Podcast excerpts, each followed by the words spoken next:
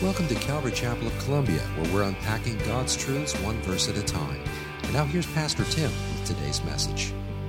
All right, if you would open your Bibles to Matthew chapter 22 this morning. If you need a Bible, raise your hand. We'll make sure you get one. We are in Matthew chapter 22 this morning. And if you're a guest with us, we want to welcome you. We're so glad you're here. And uh, we have a little packet of information for you at our Welcome Center, which is directly across from the sanctuary. If you uh, want a little bit more information about the church and maybe even been here for a while, just go directly to the Welcome Center. There's a little packet there you can grab. And uh, we also want to welcome all of our online audience there to this morning. You guys give them a big hand for joining us this morning. They can't hear you, but that's okay. They are clapping for you and all those who are joining us on our podcast. Matthew chapter uh, 22 this morning. If you would stand, we are going to read. We're going to go through quite a bit this morning, but uh, we're going to begin with one verse. It sets the entire rest of the chapter up. Matthew chapter 22, beginning in verse 15. We read this Then the Pharisees went and plotted how to entangle him in his words. Father, we thank you for your word this morning. The impact that's spoken right there, the wickedness of man's heart, the reality of sinfulness, Lord. And yet to see your love being poured out, even to those who had already decided in their hearts to reject you. You are relentless for us, Lord. You love us with a love that is beyond our comprehension. And this morning, God, we're asking that you would invade our hearts, that you would arrest us this morning with your love, that we would be found this morning in a collision with grace, Lord. Change our lives. Show us our wicked ways, Lord. Forgive our sins. Cleanse us this morning. May we embrace your love, Lord. We love you, God. We thank you.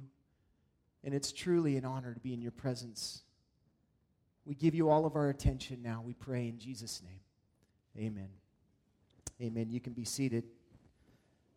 That passage, Matthew 22 15, says it all, man.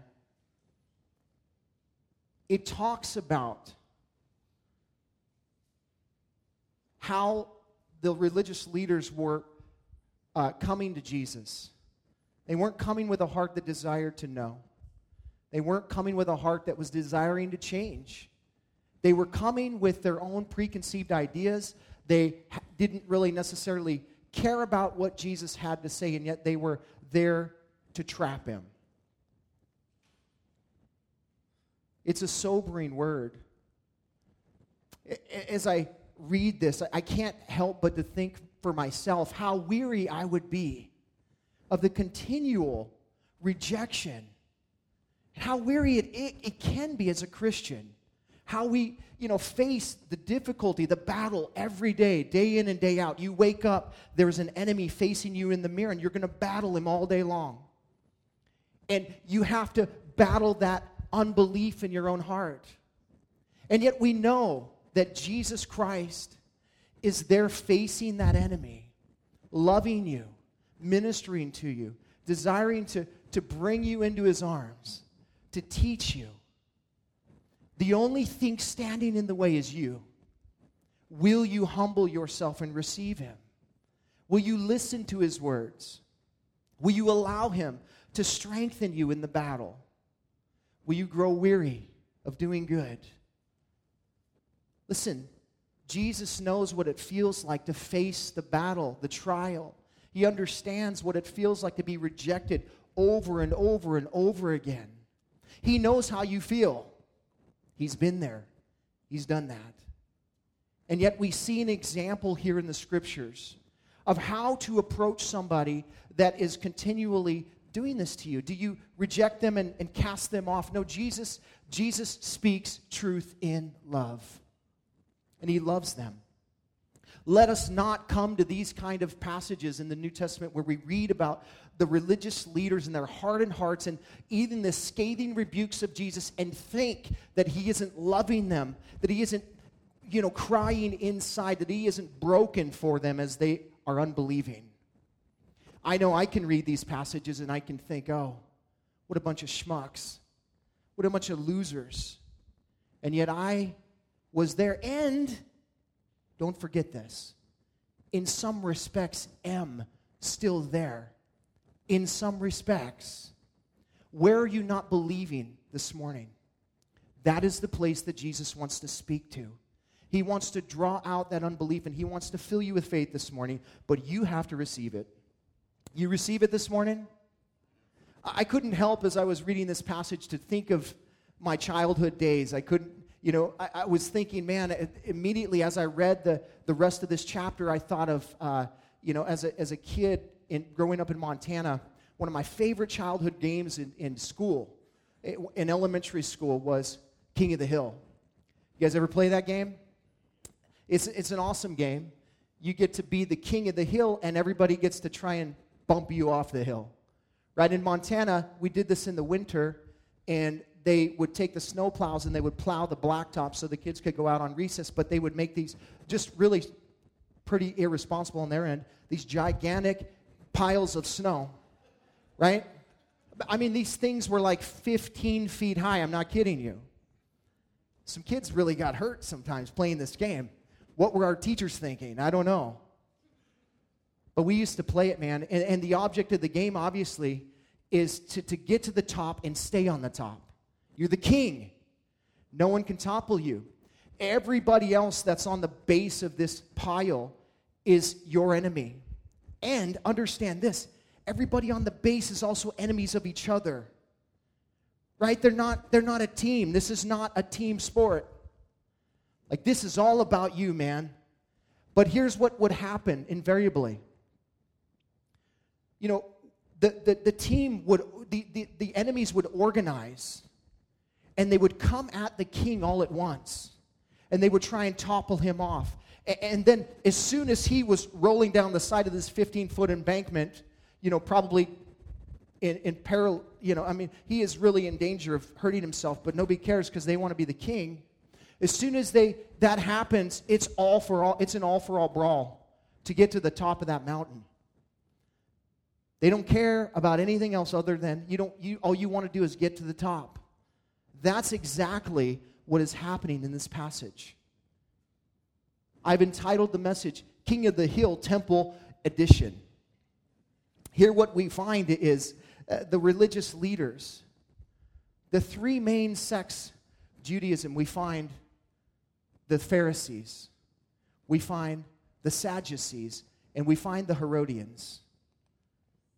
We find those who have a political bent, those who have an eschatological bent, those who have a theological bent, and that is the fronts that they will come to Jesus on this morning in our passage. They will attack him politically, they will attack him eschatologically, and they will, t- they will, that means, by the way, it's just speaking about the end times, it's speaking about what will happen, not just necessarily uh, only speaking about the tribulation period. Sometimes we think of eschatology as the study of the, the you know, last seven years of the world. It, it's more than that, it, it's beyond life.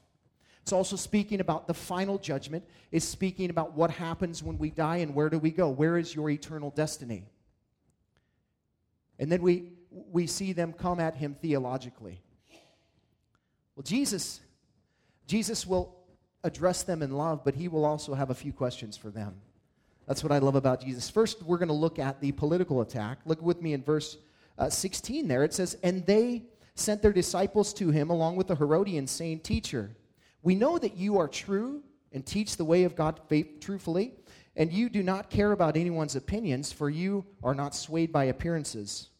Tell us then what you think. Is it lawful to pay taxes to Caesar or not? But Jesus, aware of their malice, said, Why put me to the test, you hypocrites? Show me the coin uh, for the tax. And they brought him a denarius. And Jesus said to them, Whose likeness and inscription is this? They said, Caesar's. Then he said to them, Therefore render to Caesar the things that are Caesar's, and to God the things that are God's. When they heard it, they marveled and left him and went away. If you were here with us last week, you'll remember that it is Tuesday of Passion Week. Jesus had uh, just finished being addressed by a, a, representation of the Sanhedrin, the scribes, the Pharisees, the Sadducees. They kind of came at him with a little bit of a team, and they said to him, By what authority do you do and say these things? You remember. If you don't, you can pick it up on our website or our podcast. But Jesus, you recall, addresses them, and he says, Well, you answer me a question first. I love that. I love that. It was a disingenuous question. He knew. He's not going to cast pearls before swine. Uh, we need discernment when we address questions from people that are unbelievers because sometimes they're meant to trap you. Sometimes the questions are solely meant to create division right off the top. And so we need the Holy Spirit to give us specific understanding of how to address every question that we face. And so Jesus, uh, you know, he tells him, I'm not going to tell you because you can't answer this question. And, and so he moves on. And, and now it's still that day, Tuesday, and he is in the, he, he takes, uh, he takes them through a series of parables telling them about how Israel had rejected God, therefore, God had rejected Israel. And the reality of that is the, the message for us today is that if you reject God, He will reject you. And that was the message that He was telling them. The nation had rejected Him. And He's telling, you know, based on the religious leaders, uh, that God is rejecting the nation of Israel because they have rejected Him. And that's the truth of the scriptures and there is repercussion for rejecting God. So he goes through that. And, and, and, so we find him today on this day, Tuesday, uh, there in the temple, and he now begins, he's teaching, and now there becomes a confrontation. They try and figure out how to deal with Jesus. Notice it says that they, the Pharisees went and plotted. They were scheming, they were planning an attack on Jesus. Uh, you know, listen, it's never the will of God to plot. You should never be at your home trying to figure out how you're going to deal with the person that wronged you or how you're going to address them when you see them. That's called plotting. You know what the Bible says about plotting? It's wickedness. It's wickedness. Psalm 37 12. The wicked plots against the righteous and gnashes his teeth at him. The Pharisees were allowing the true nature of their heart to come out. They were wicked. Guess what? You and I were wicked redeemed by the grace of God.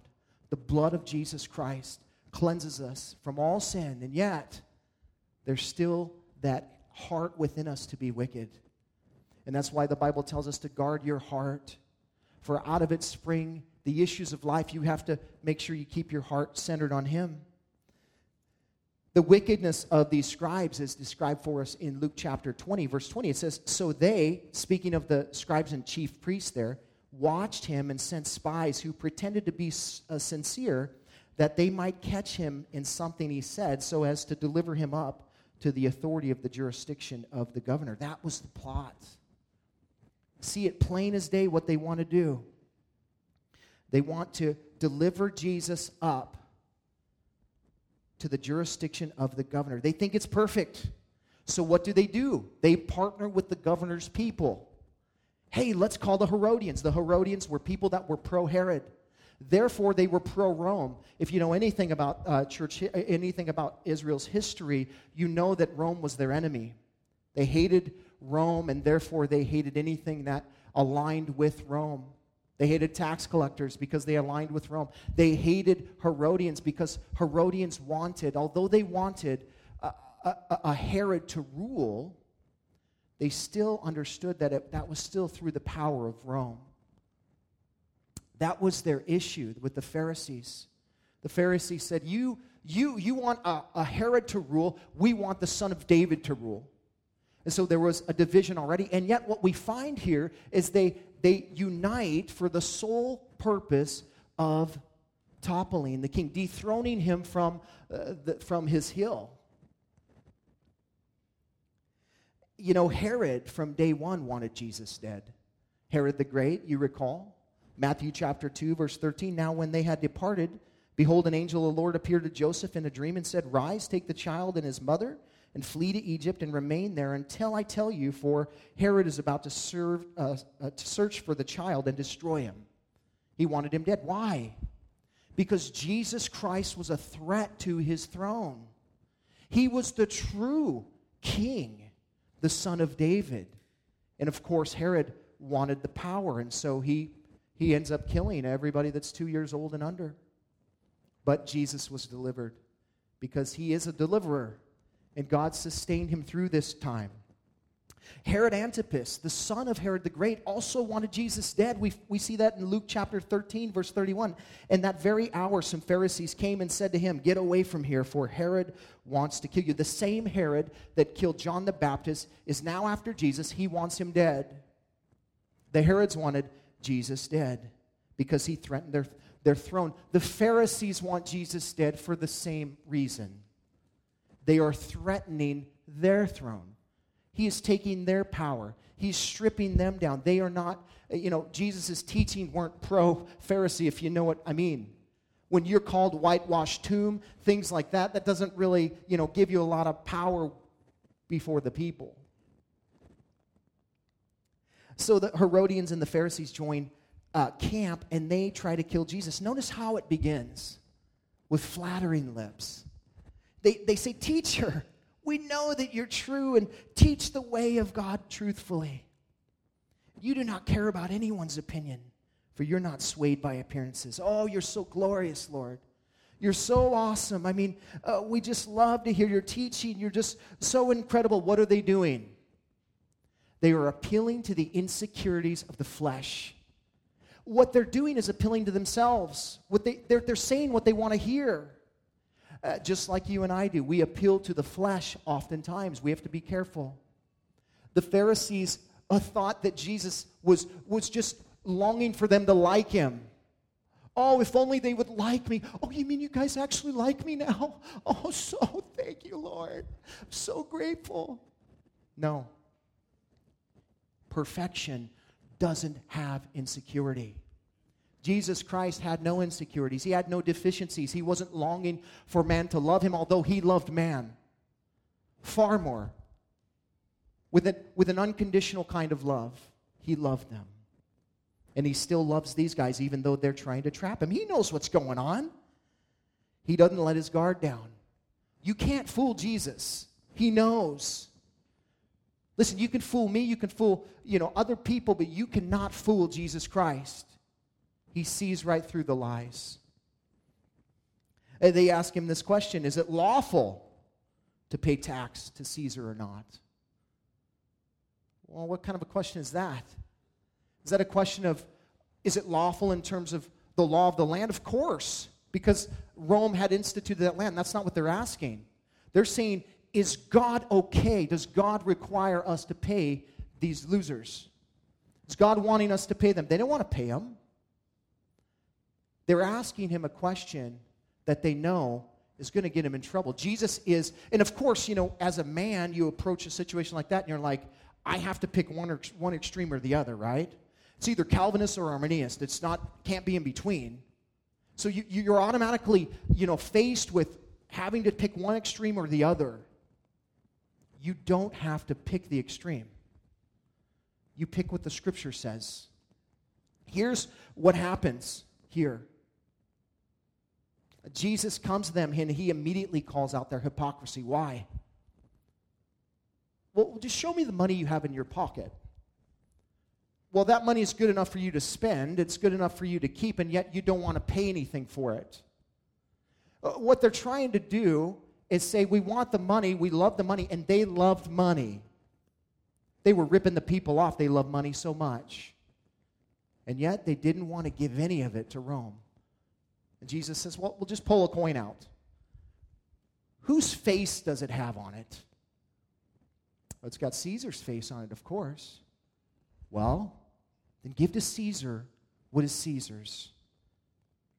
You know, it's interesting when you see that because oftentimes man wants to reject. There are people even today that are in the name of God, you know, uh, trying to reject the government and what the government's doing. And yet, what does the scripture say? It tells us to submit to government authorities. Why? Because God put them in place, right? Peter said it like this in 1 Peter 2:17, "Fear God and honor the emperor." Fear God and honor the emperor. What Jesus is saying is, you guys, you guys are silly, man. You don't understand power at all. You don't understand structure. You don't understand God. Because God put this all in place. And He's using all of this, He's orchestrated all of this. He has drawn this moment in history to be the way it is for His purpose. And He's saying, yes, you, it is lawful because God is the one that put it in place. And so pay your taxes, do what's right.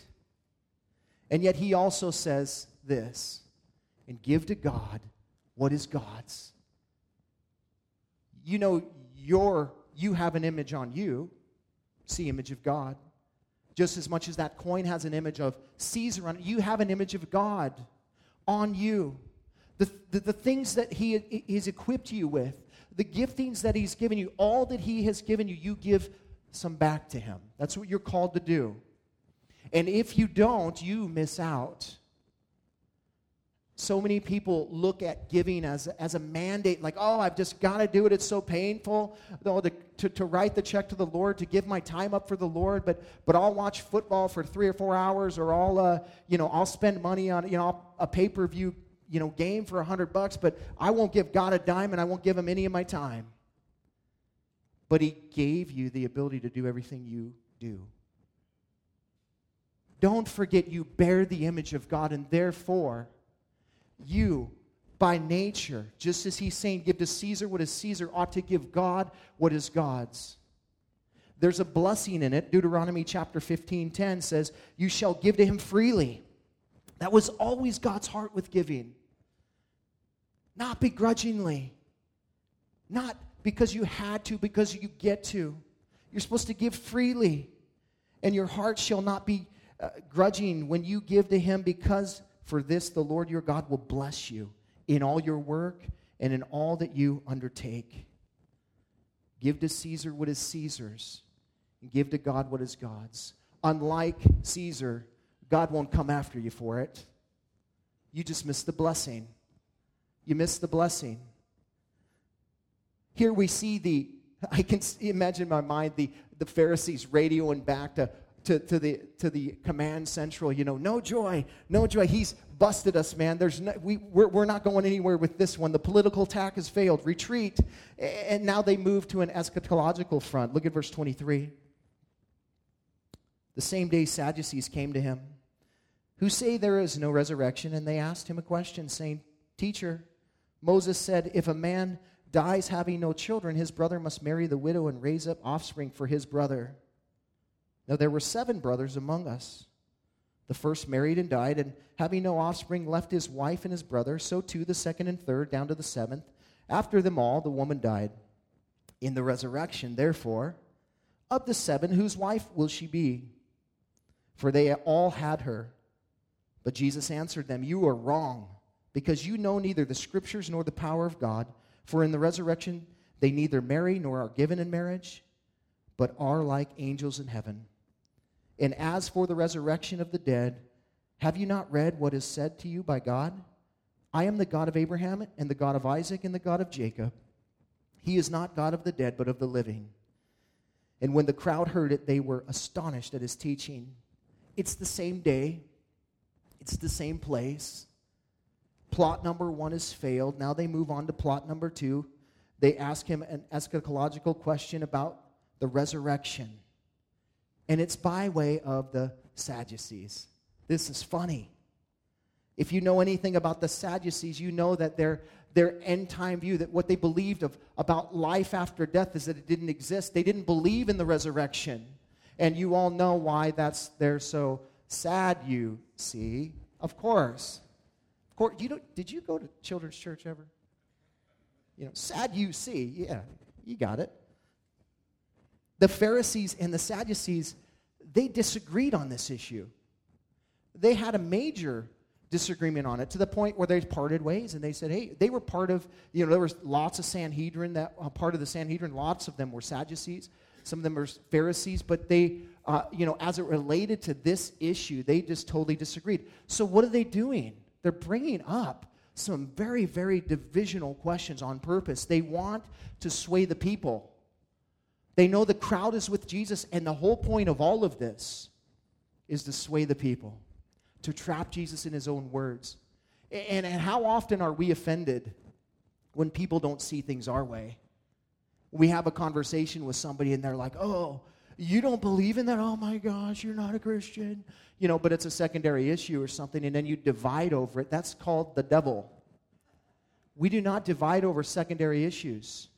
As brothers and sisters, we're, we're in Christ. Now, that doesn't, that's why there's different churches, and you can go be a part of a church that you, you know, believe in, but I promise you, you will never find a church that believes exactly what you believe unless you're the one teaching there. And then sometimes you don't even believe yourself. Sometimes you're like, conflicted. You're like, man, I don't believe you. I don't believe you either. And so you become divided. These guys were also pro Herod, the Sadducees were. Why? Because they love money. They love money. They were living for the now because they didn't believe in, in there was a future for them. What a pointless existence. How do you go to the temple every day with, to God and, and, and you know, you, are getting all this money. That's, that's, that's the motivation, obviously. But you're going to the temple and you're watching people just, you know, give you their money and you don't believe that anything will ever come out of it. Some people come to church like that. Some people don't believe fully and uh, embrace, you know, the resurrection. They don't understand it. They don't ask questions. They don't seek the Lord on it. They just don't believe it. But they come. And it's a form of religion. Well, it just makes me a better person. Does it? Are you a better person? Not unless Jesus is in there. Not unless Jesus is inside. the Sadducees, man, they don't even they don't give Jesus the credit of even flattering him here. Like they're just full on mocking him. Hey, and we got a question for you, teacher. If a man dies and having no children and his brother must marry him, the widow, you, you know, and raise up an offering for his brother, then you know, how does that work in the resurrection? How, whose, whose wife will she be? The question comes from Deuteronomy chapter 25. It's legitimate. This is a law. This is what God put uh, in, instituted. It's called the law of levirate marriage. The law of levirate marriage. And the, the idea was that the, the, the brother would, would produce the offspring of the firstborn because that was where the blessing was. And so there needed to be an offspring. The firstborn would carry the family name. So, so God puts this in place. And um, Moses had written that when a man died without a son, his unmarried brother or nearest relative was to marry the widow and produce uh, children. The first son of this marriage was considered to be the heir of the dead man. You recall in Genesis chapter 38 when uh, Judah's son Ur died, and Tamar the daughter was, you know, supposed to take Onan.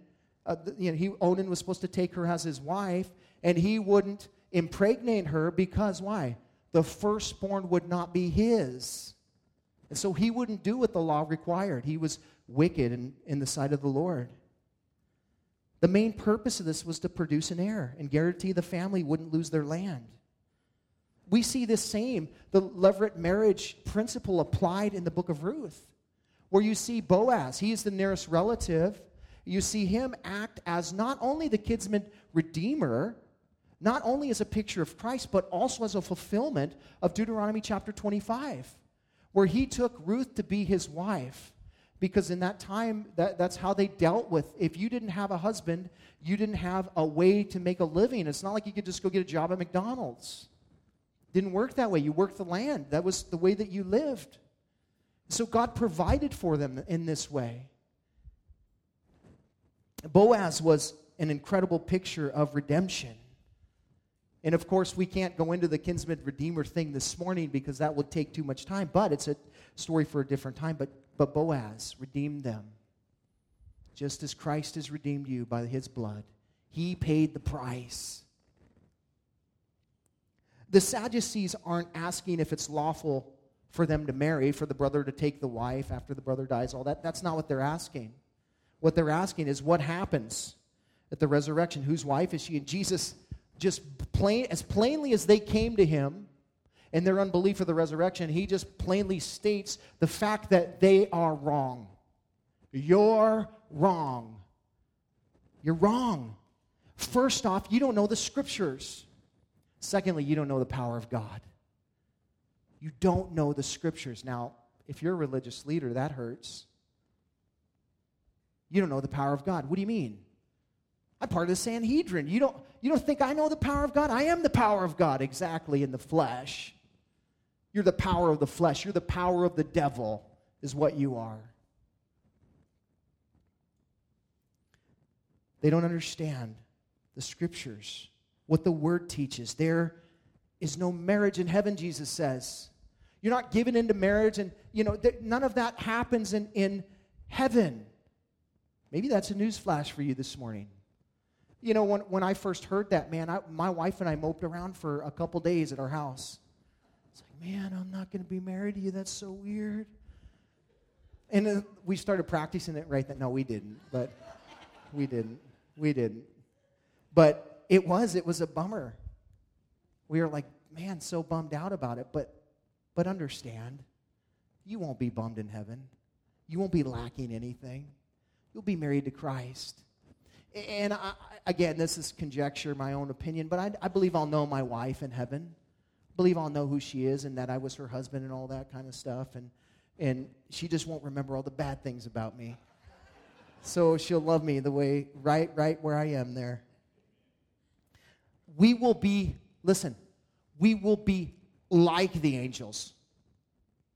Contrary to popular belief, we do not become angels every time a person dies, you know, I, I, I, hear them, oh, God's got another angel. No, He doesn't.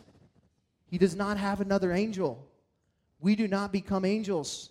I know some of you guys want to be chubby little guys with wings coming out your back, you know, shooting bow and arrows and stuff like that, but you will not. You might be chubby. I'm not saying you won't be. You might be. People got to be able to recognize you. So, um, you know, but. Uh, we will become like the angels. They, they're not, they're, they're married to, to, to God as the center. He is their everything, and He will be your everything. God and God alone, they are in a relationship with Him.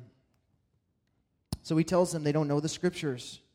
Secondly, they don't know the power of God. They don't understand the power of God. Jesus said, As for the resurrection of the dead, not as if it's a myth, as for it, it will happen. You don't understand the power of God. You're limiting God. He is not the God of the dead, but He is the God of the living. Those that follow Him, though they may die, they shall rise again by faith through Jesus Christ. They didn't understand it. And yet Jesus makes it plain for them. God is big enough to raise you from the dead there is a resurrection. The political tack fails, the eschatological tack fails. Now they move on to the- theology. Look at verse 34.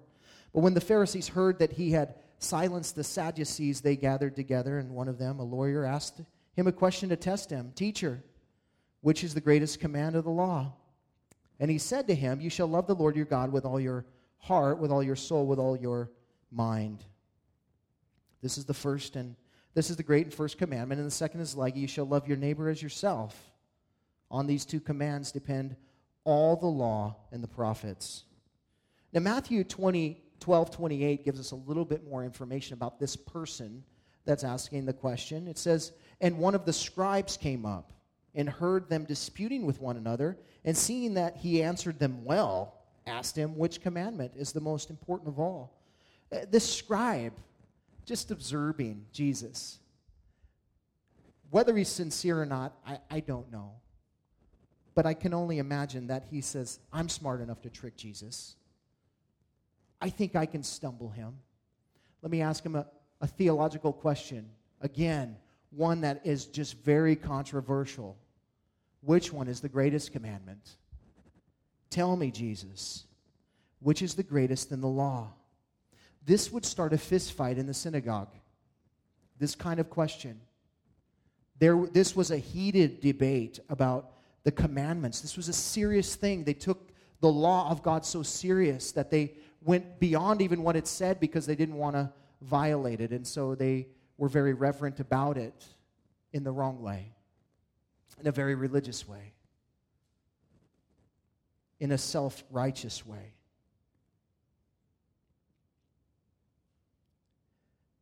How many commands are in the Old Testament? How many of them? Huh? Exactly, 10 and 613, both. The 10's contained in the 613. The 613 is in the Pentateuch, the first five books of the Bible. It, it, it's considered the law, you know, to encompass all of the law, everything that God spoke about. But all of those 613 came out of the 10. They're all related to the 10. They all pointed to the 10. So, you know, the 10 were the umbrella, the 613 were the practical application of working out the 10. The 10 were divided into two groups. The first four were related man's relationship to God. The, the last six were, uh, you know, man's relationship with man. The 613 was all of that being worked out in your life, how that worked. Which law is the greatest? Which one, Jesus, out of the 613? These guys would spend hours debating each other, trying to figure out which one was the weightier. Some of them would, you know, categorize the law and they'd say, well, these are the major laws, these are the minor laws, you know, and, some of them would say, listen, it doesn't matter what law it is, they're all equal, they're all equally important. You break one, you break them all. That's biblical, it's in the Bible.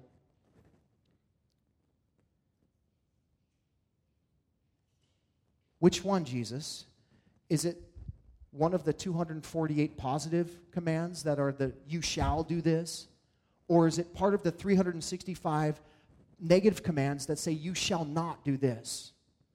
Which one? Jesus says, man, that's easy. You start with God. It's always God first. Always God first. Love the Lord your God with all your heart, with all your soul, with all your mind. Love him. Cherish him. Embrace him. Follow him. Love him with everything that you have, he says. There's not a lot of room for self righteousness in that. He appeals to the law of love and he says, You got to love. Both of them, all, all, both of what he says here, you know, the second commandment he says is love, love your brother isn't that funny? Because the Ten Commandments are split up into two parts one love God, one love man.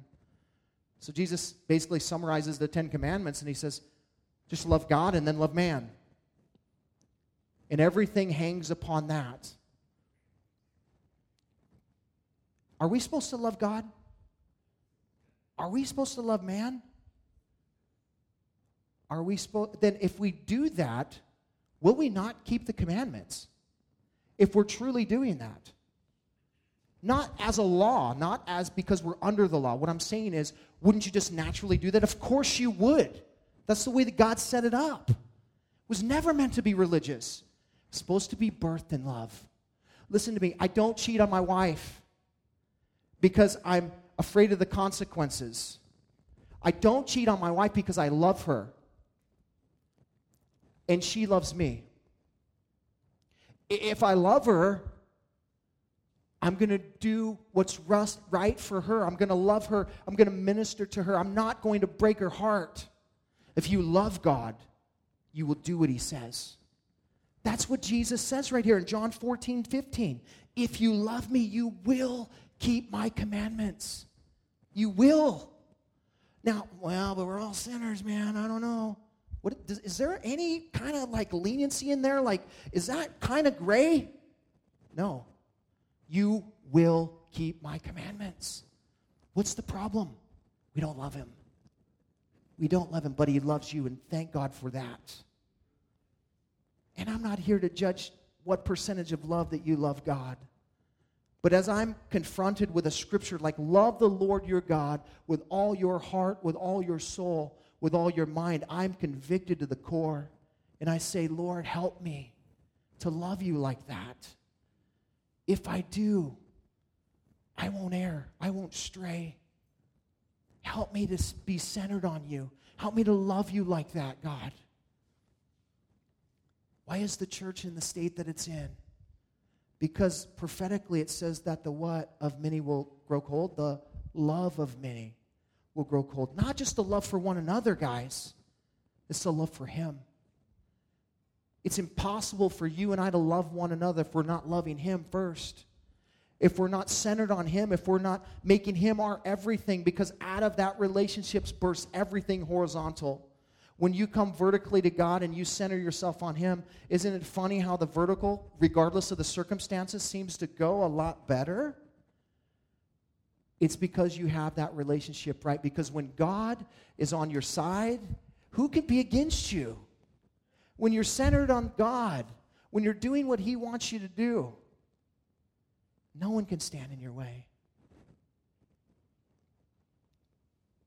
It's His love. His love will constrain you. Paul said that. When you consider His love, when you're loving Him with everything you've got and you are faced with the love that He has for you that just continually is over, you know, just blows your mind. Paul says this His love will con- con- constrain you. 2 Corinthians 5:14 for the love of Christ controls us because we have concluded this that one has died for all therefore all have died and he died for all that those who live might no longer live for themselves but for him who for their sake died and was raised how can you uh, you know not keep his commandments if you're not living for yourself did that make sense probably didn't that was like a double negative there what I'm saying is, is how can you, you know, if you're keeping his commandments, you're going to do what's right. That's my point. If you're loving him, it's his love. When you consider his love, you love him, his love comes upon you, and you're like, oh, Lord, I don't want to, just like my wife, I love her and she loves me, and I don't want to break her heart. I love the Lord, and I'm going to do what's right.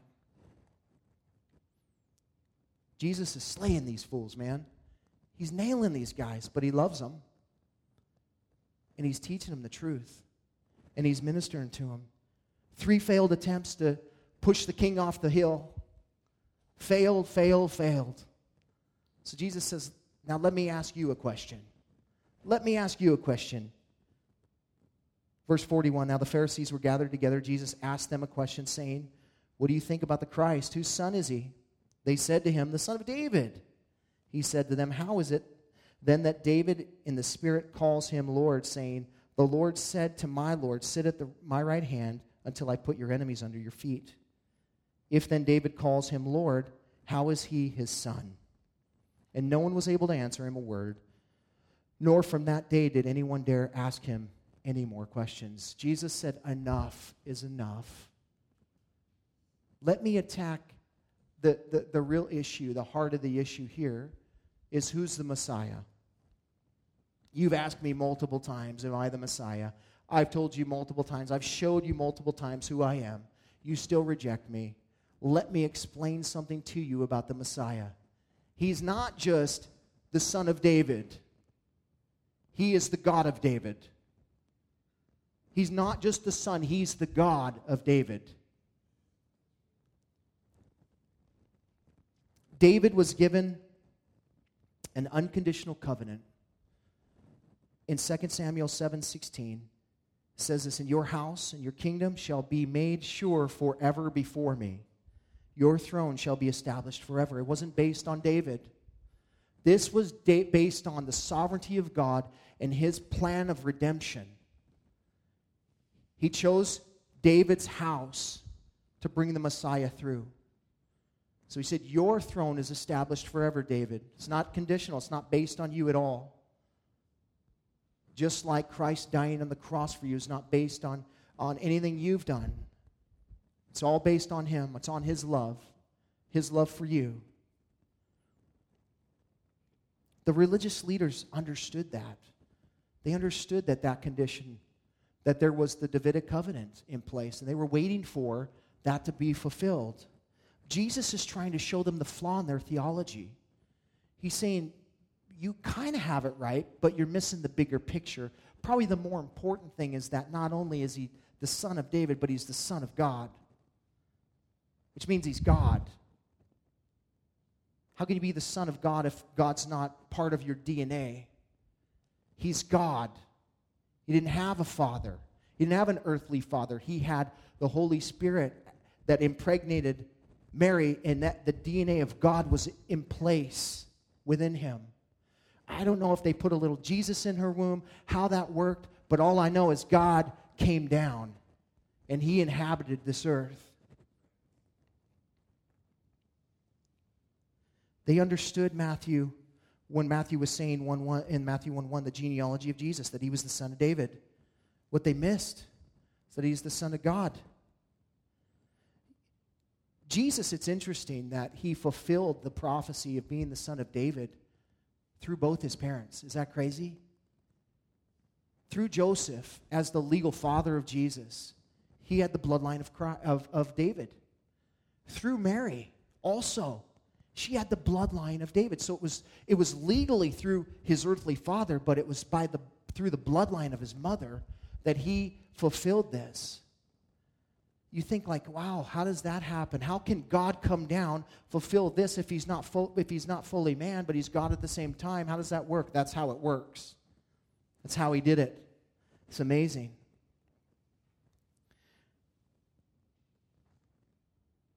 jesus is the son of david and he is more than that he is the son of god that's as he quotes psalm 110 verse 1 there how is it then that David, in his spirit, calls him Lord, saying, The Lord said to my Lord, Sit at my right hand until I put your enemies at your feet?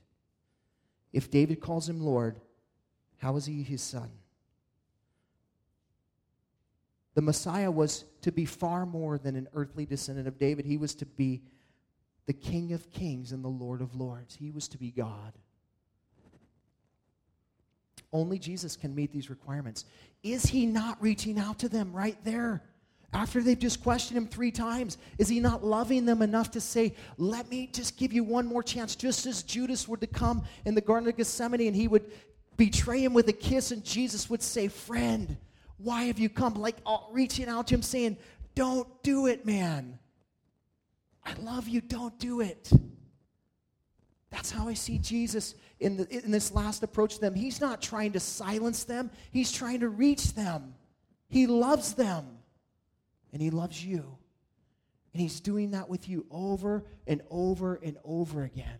And I don't know what area of your life that you're not allowing Him to reach you, but He is continually coming at you at the same place, and He's saying, if you will just trust me in this, if you just believe me in this, I can do it. But you got to release your fear. You've got to have faith in me today. He loves you. No matter how much you reject him, he will still love you. But he will judge you if you don't receive him. The religious leaders, man, they are conspiring and plotting against Jesus because they're wicked. They need him. You and I conspire and we in, try and entrap each other because we're wicked. And we need God to invade the wickedness of our hearts. Whatever, wherever that is, if there's places of unforgiveness in your heart, if there's, play, you know, whatever the place is, if you're not relinquishing something, if you're holding on to something that He is not Lord of all, and He's calling us today to that place to crown Him the King, you will not ever dethrone him. You can come at him with everything you got. You can unite with your enemies. You can come at him in a, all at the same time, and he will not be dethroned. You can't do it. And so the better thing to do is to surrender to him, to lay your life down at his feet and say, Lord, everything that I have, I'm yours. I want to love you with all my heart, with all my soul, with all my strength, with all my mind today in Jesus' name. Father, we thank you for your word. We thank you for your goodness to us and for loving us even in our unbelief, Lord. We thank you for the redemption of your Son, Lord. The blood of Jesus Christ that cleanses us from all sin, and it's by faith that we receive that. Yet, even as believers, Lord, there are times that we withhold wickedness in our hearts, that we conspire and we plot Lord, would you forgive us this morning?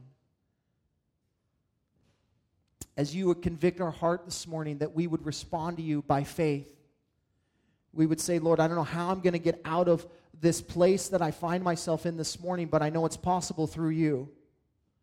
And so I'm going to release this thing to you this morning, and I'm going to ask you to give me power to love you more in this area of my life, to love you more than that thing that I'm loving, that I'm giving my life up for, the thing that I'm dabbling with, that, I'm, that brings me pleasure, Lord. I'm going to love you more in that area. I'm asking you even now to empower me by your Spirit, Lord. I want to receive that power in my life this morning. If that's you, all God is asking you to do is reach out by faith this morning. If you don't know Him, come to know Him. If you're struggling, then you know what? Receive His strength this morning. If you're downtrodden and you're discouraged, listen to His voice this morning encouraging you, loving on you, saying, Just trust me. I'll strengthen you through the through the madness, through the, through the sorrow. I, there's pain in the offering, and yet there is dancing in my tears. And so, wherever you find yourself this morning, the altar is open. You can come forward and you can pray with your, you know, on your own, or you, there'll be people up here to pray with you. As we just take these last few minutes to give the Lord our hearts, to love Him with all our hearts, all our soul, and all our minds. Let's stand and worship him. Thanks for listening. You can hear more of Pastor Tim's studies through the Word of God on our website, www.calvaryofcolumbia.org.